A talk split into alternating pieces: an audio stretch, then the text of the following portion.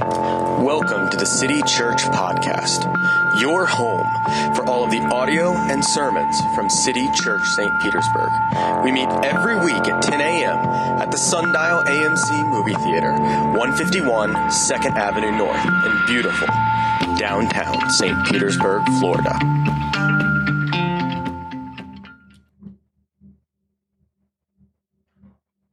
The two phrases that I was thinking about this morning was first, show me the money. And second, put your money where your mouth is. Now, at first glance, we might think that those two phrases are held together by the fact that they both have the word money in them. That's true. That's right. But that's not really what ties those two things together. What's going on underneath of them is something significant. They're not just about money. What they're really about is what we really care about. What they're really about is the bottom line. What matters to us, and more often than not, is results. We are a results driven culture. That is what everything around us runs on. What's the results? What's the bottom line? What's going to happen at the end? It's interesting because one of the ways that we see this play out in our life and culture is that the idea that someone would stay with one company for their whole life, the idea that after 35 years of service with one company, you get your, your gold watch and your retirement party, is gone. It's gone. Why? Because if somebody offers us a better title and $5,000 more a year, we will jump ship to anything. We have zero loyalty. Oh, oh they're going to make me. Oh, they're going to make me senior manager over there. I like that. That's better than just Mister Manager. So I'm going to go over. I'm going to. Oh man, and five thousand dollars. Yeah, I'll go over there. So we are quick to jump ship, but but the opposite is also true too, right? Companies are quick to give up on somebody. If you aren't making dollars, then you aren't making sense. Companies are quick to move on, to pivot if they're not getting the results that they want. And unfortunately, what has happened is this results orientation has affected the way that we believe about Jesus. It has infected Christianity. Because we want results driven religion. What have you done for me lately? We want Jesus on our terms. We want a Jesus to give us bread and money and whatever we ask for whenever we ask for it. We want him to do that for us. We want Jesus for the benefits that he gives us. Thankfully, this is not just true of us, but this was true of people in the Bible too. And Jesus shows us this through a series of miracles. So, what I'm going to do is I'm going to read the first 34 verses of John chapter 6. As I do, I'd encourage you, even if you're at home, to stand up, to, to let your body tune in physically to what we are doing here as we hear God's word read. And so let's read John chapter 6, verses 1 through 34. It says this After this, Jesus went away to the other side of the Sea of Galilee which is the Sea of Tiberias. And a large crowd was following him because they saw the signs that he was doing on the sick. Jesus went up on the mountain and he sat down there with his disciples. Now, the Passover, the feast of the Jews, was at hand. Lifting up his eyes then and seeing a large crowd that was coming towards him, Jesus said to Philip, Where are we to buy bread so that these people may eat? He said this to test him, for he himself knew what he would do. Philip answered him, 200 denarii worth of bread would not be enough to give each of them a little. One of his disciples, Andrew, Simon Peter's brother, said to him, There is a boy who has five barley loaves and two fish, but what are they for so many? Jesus said, Have the people sit down. Now there was much grass in the place, so the men sat down, about 5,000 in number. And Jesus then took the loaves, and when he had given thanks, he distributed them to all to those who were seated and the fish as much as they wanted. And when they had eaten their fill, he told his disciples, Gather up the leftover fragments that nothing may be lost. So they gathered them up and filled 12 baskets with fragments from the barley loaves left by those who had eaten.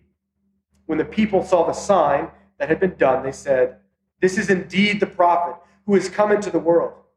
Perceiving then that they were about to come and take him by force to make him king, Jesus withdrew again to the mountain by himself. When the evening came, his disciples went down to the sea, got into a boat, and started across the sea to Capernaum. It was now dark, and Jesus had not yet come to them. The sea became rough because a strong wind was blowing. And when they had rowed three or four miles, they saw Jesus walking on the sea and coming near the boat, and they were frightened. But he said to them, It is I. Do not be afraid.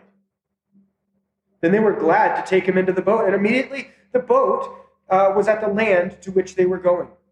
On the next day, the crowd that remained on the other side of the sea saw that there had only been one boat there, and Jesus had not entered into the boat with his disciples, but that his disciples had gone away alone. Other boats from Tiberias came near the place where they had eaten bread after the Lord had given thanks. So when the crowd saw that Jesus was not there, nor his disciples, they themselves got into boats and went to Capernaum seeking Jesus. And when they found him on the other side of the sea, they said to him, Rabbi, when did you come here? And Jesus answered them, Truly, truly, I say to you, you are seeking me not because you saw signs, but because you ate your fill of the loaves. Do not work for the food that perishes, but for the food that endures to eternal life which the Son of Man will give you, for on him God the Father has set his seal. And they said to him, What must we be what must we do to be doing the works of God? And Jesus answered them, This is the work of God, that you believe in him whom he has sent. So he said to him, Then what signs do you do that we may see and believe you? What work do you perform? Our fathers ate manna in the wilderness. As it is written, He gave them bread from heaven to eat. Jesus said to them, Truly, truly, I say to you, it was not Moses who gave you the bread from heaven, but my Father gives you the true bread from heaven. The bread of God is he who comes down from heaven and gives life to the world. And they said to him, Sir, give us this bread always. City Church, this is the word of God, written nearly 2,000 years ago and intended for us this morning. If you're standing up, you may be seated.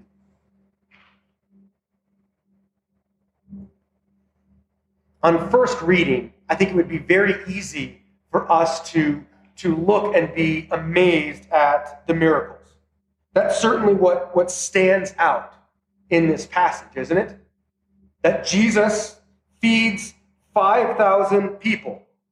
And it starts by Jesus sort of testing his disciples, sort of seeing what they'll do. And then he says, What are we going to do? Where are we going to get food for all of these people?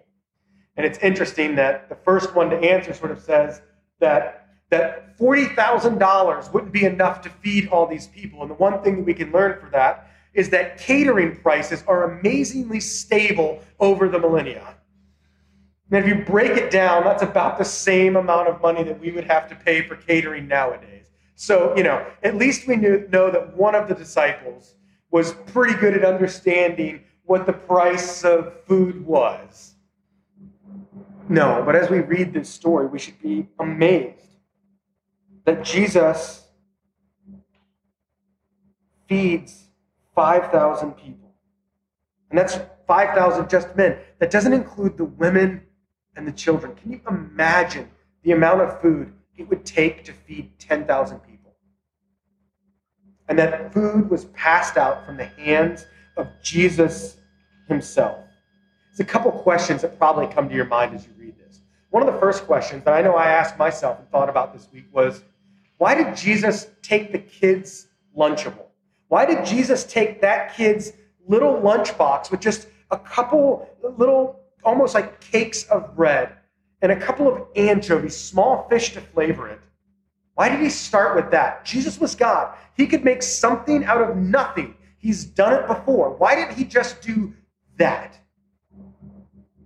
One of the reasons is because he was showing his connection to the Old Testament.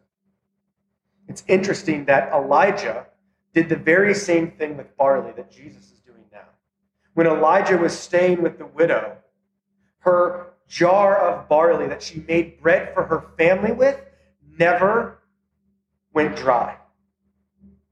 That barley kept reproducing and miraculously showing up. And so Jesus is showing his connection to Elijah. And then they see that they collect these baskets. Not only does Jesus make enough food for these 10,000 people, but they have leftovers. This isn't like the manna in the Old Testament, where if you had leftovers, it went rotten. No, Jesus' bread that he gives doesn't go rotten. And then the people decide that they want to make Jesus king, that they're going to take and make him king by force. And Jesus will have no part of this. And like several other times, he slips away by himself. And so his disciples get in the boat and they decide to start heading over to Capernaum, where many of them were from. And they're rowing across the Sea of Galilee, and it gets stormy. And in the middle of this storm, here comes Jesus out for a casual 5K on the water. Just walking across the water in a storm. Can you imagine? I mean, whether you're a Christian or not, the idea that Jesus walked on water is like a pretty well known thing. But can you imagine the sheer terror of seeing that for the first time? What that must have been like, because you are, these disciples are at the oars. They're trying to get across this lake. This lake is storming. This lake is violently waves all over the place. And then some dude starts walking towards you on the water and you recognize that it's Jesus, you would be terrified. It's, it's almost as if you were, were on the side of a mountain.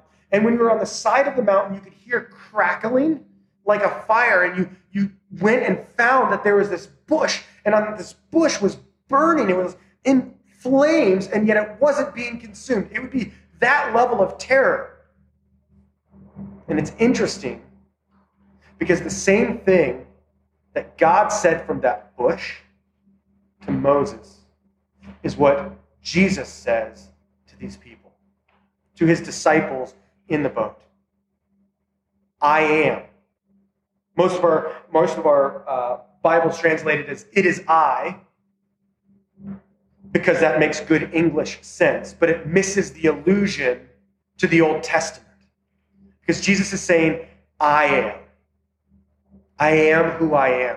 God's name that he has said about himself. And then, not only is Jesus doing a miracle that reminds us of Elijah, not only is Jesus quoting who he is from uh, Moses, but then he quotes the Psalms when he says, Do not be afraid.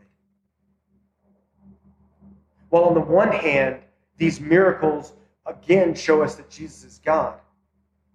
What we're also seeing is that Jesus is the fulfillment. He is the culmination of everything that has come before him in the Old Testament. But this isn't just a nice story where Jesus makes some Old Testament allusions and does some cool miracles. This isn't just Jesus being neat. Something else is going on. Something we're supposed to take something away. What do we do with these two miracles here in John chapter 6. I think the great thing is the Bible shows us and tells us. It shows us an example of what not to do, and then Jesus tells us what we are to do with these miracles, how we are to think about it. First, what not to do. We see that from the people. The people wanted to make Jesus king. They wanted to force him to become their king. So much so that they followed him around the lake the next day. They went to go and find him. And it's really interesting that Jesus, Jesus pretty blatantly calls them out on this. He says, You've come back around here. You've walked across the lake, not because you want anything to do with me. You're here because you want more bread. You're here because you want more of what I had to give you. They want what Jesus could do for them, not who Jesus was.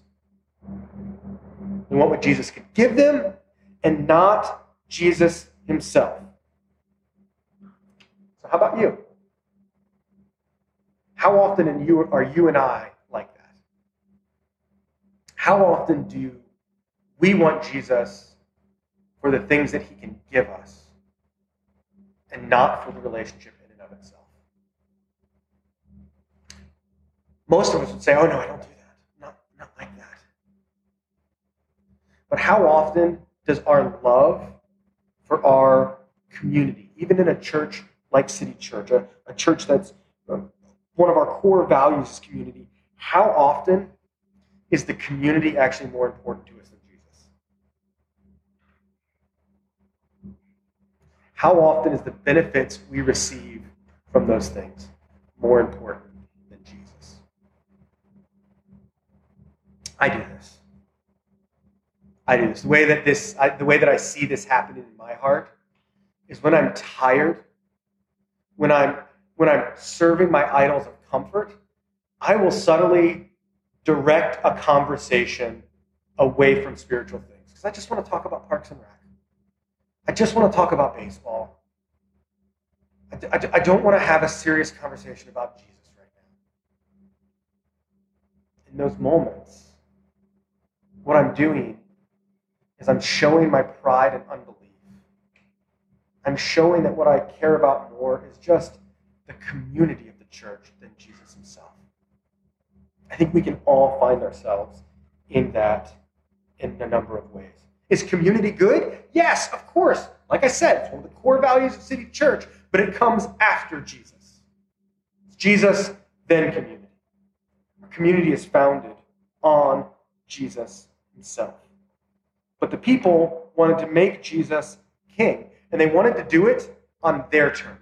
But Jesus will not be made king on anyone else's terms.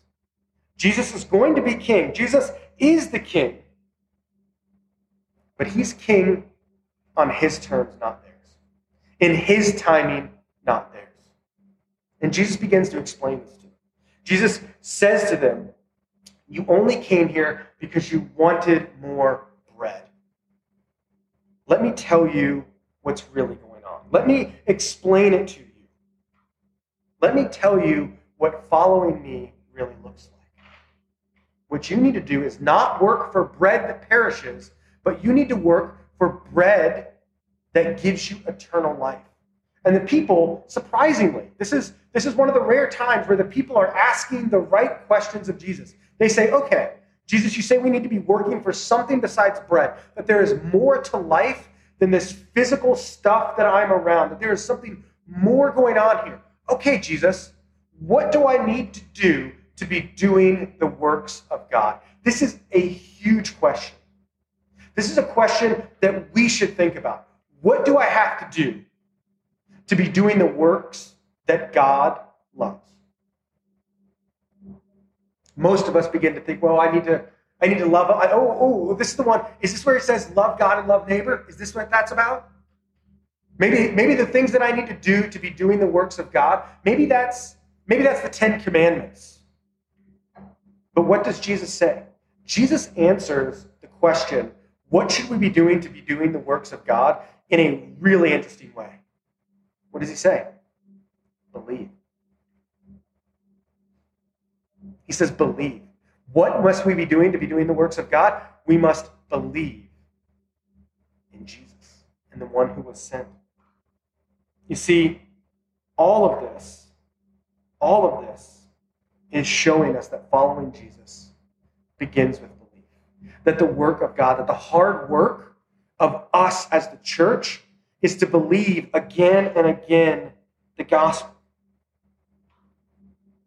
Each day, each morning, morning by morning, to believe, to be reminded again of what Jesus has done for us. But, but the people they say, okay, you want us to believe in you? Show us a sign. Now, there's, there's a lot of irony. Think about how this passage started. The passage started because the crowd was following him because he was healing so many sick people. And then, after Jesus was healing so many sick people, Jesus fed 10,000 people with a snack pack. And then the people have the audacity the next day. It's not like they forgot. It's not like they didn't remember. The very next day, they show up and say, Jesus says, Believe in me. And they say, Why? What are you going to do? What sign do you do that we should believe in you? What Jesus does is he begins to weave something through this whole text, through this whole chapter. Jesus is doing something big here because the answer or the question that they're asking is, What have you done for me lately?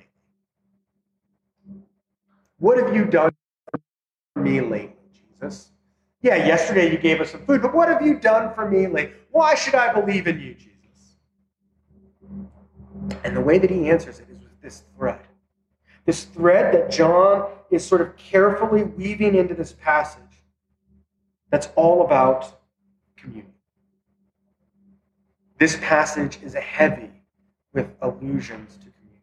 Jesus is the bread of life. Jesus is the bread that was broken and passed out. Jesus is the one who forgives us again and again and again. What has Jesus done for you lately? Is that he has forgiven you. He's forgiven you for the pride that you've shown this week.